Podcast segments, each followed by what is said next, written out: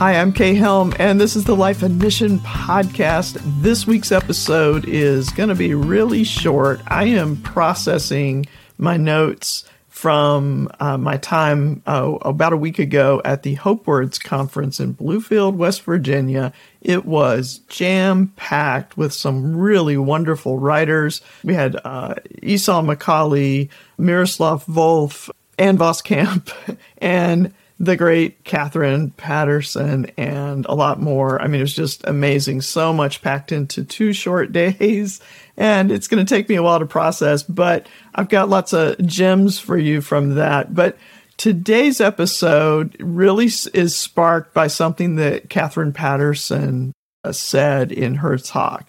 Now, if you if you're not familiar with that name, Katherine Paterson is the author of more than 40 books. She has won many awards for her writing, including two Newbery medals. Uh, you may have heard of Bridge to Terabithia or Jacob Have I Loved. Those are the two books that won the Newberries.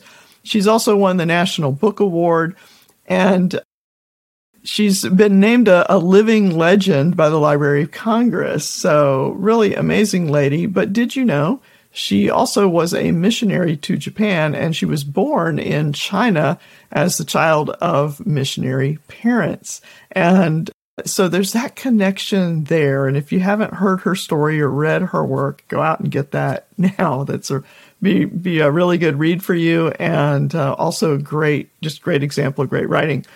But what I want to share from her for you today is this little story that she she told us about a, time when she was writing writing one of her books and uh, went to the editor and she had this one paragraph that she had just really labored over and crafted it you know and and and she loved it. You know you have those things you write that you hold dear, right? So this was uh, one of those paragraphs.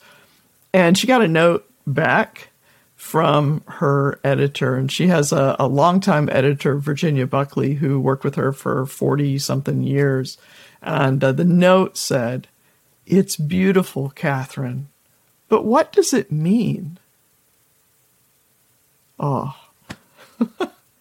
as a writer, I feel that pain of having something that I've labored over, something I love, being misunderstood or feel like somebody just is like, no, what? What do you mean? That's not, you know, what I thought it was. And, but as an editor, it's also a question that I know we absolutely have to ask.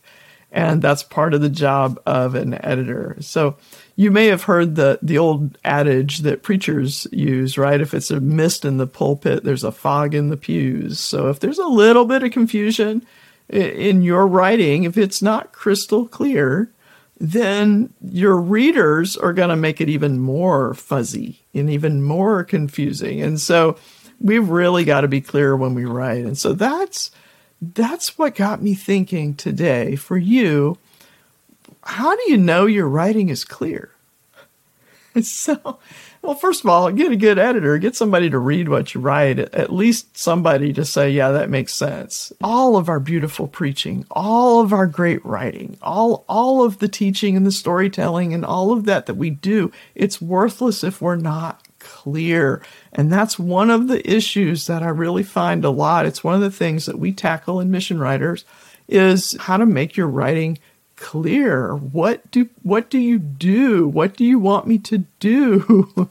so when you're writing for fundraising, what do you want me to pay you to do? Basically, is the question that you're answering. And so some writing that we do, like it's for you, it's for you, the writer. And and some of us, you know, we write to think, we write to process emotions, we, we write to experiment with different writing techniques or with um, uh, just as a creative outlet for our own good, for our, just our own fulfillment, to our own mental health.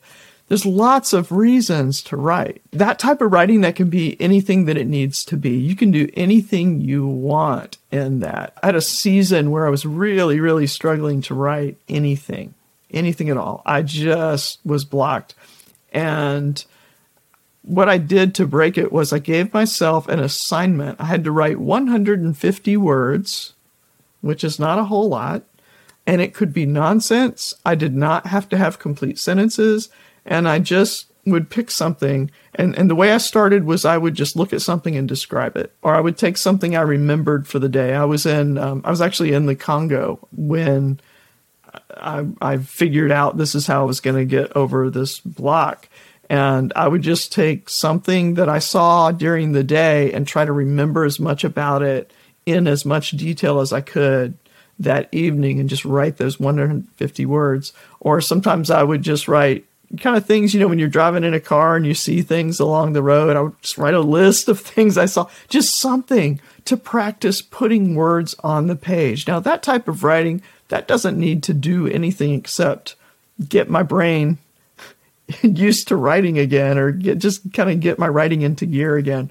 So that's the whole purpose of that. But when you're writing for your donors and for your supporters and for the people that are working with you. Those things that you write, just they need to be crystal clear. You have got to be clear in what you're saying and what you mean and what you want people to do. So when we are writing to move someone to action, we have to be clear, not clever, just clear. And to be clear, we need to answer three key questions. All right. Number one, we need to answer the question what is happening? This is pretty simple. What is happening? And a lot of times, this is kind of the level that we stop at in our writing. What is happening? You hear me talk all, all the time about, you know, we write reports instead of stories. Okay. So a report would say, what is happening? Well, we went to such and such a village and we taught this class. That's a report. That's what is happening. You've answered the question, what is happening? Okay. But then the next question this is another question that your writing needs to answer.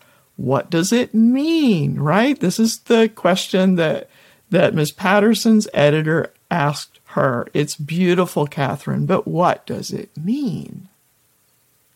Okay.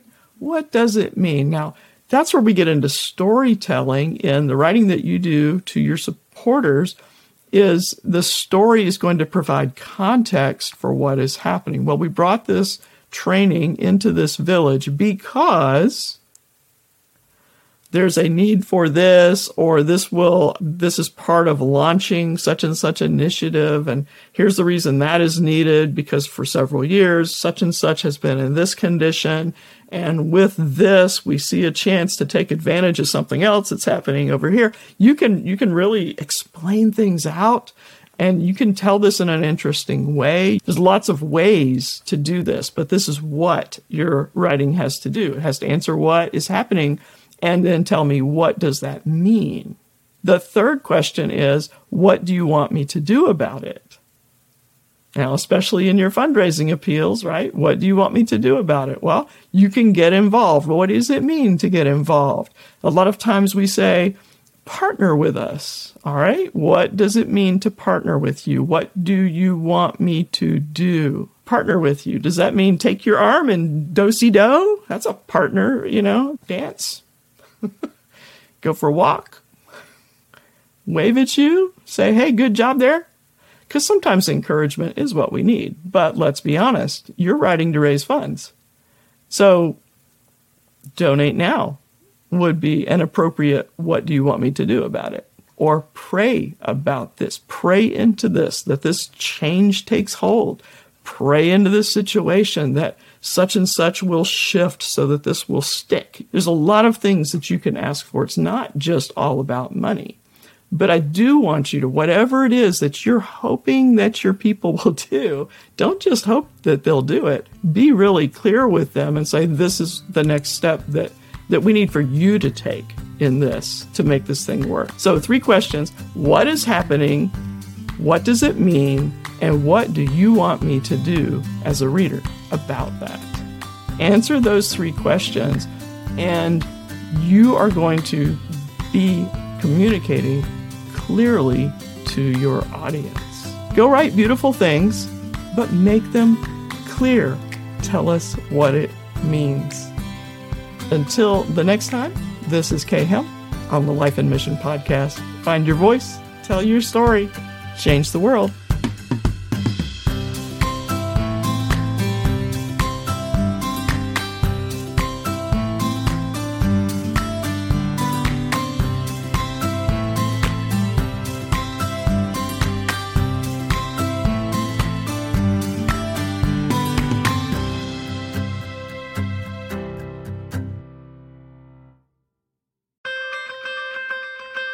Hey, it's Kay here. There's one big truth about fundraising that people do not tell you when you start out, and that is if you struggle to tell stories, you will struggle to raise funds. But what kinds of stories do you tell? How do you tell them? Where do you find them? How do you put them together? And how do you do all that while you're running your ministry, while you're doing all the work and all the things that you have to do? It does not have to be overwhelming. This is my good news. And also, I want you to hear this fundraising is not just about asking for money. Raising funds for your mission does not have to feel icky.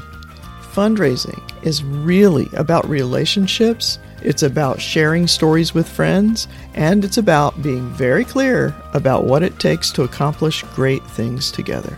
I created the Mission Writers course to help you tell better stories, to know what stories to tell, when to tell them, how to tell them, where to find your stories. So go over to missionwriters.org. That's mission writers, like you're writing. Missionwriters.org has all the details on the course and on the group coaching program. So you have two options. And if you love a missionary or a nonprofit leader who needs this course, gift certificates are available. So check it out at missionwriters.org and let's make 2024 your best year ever.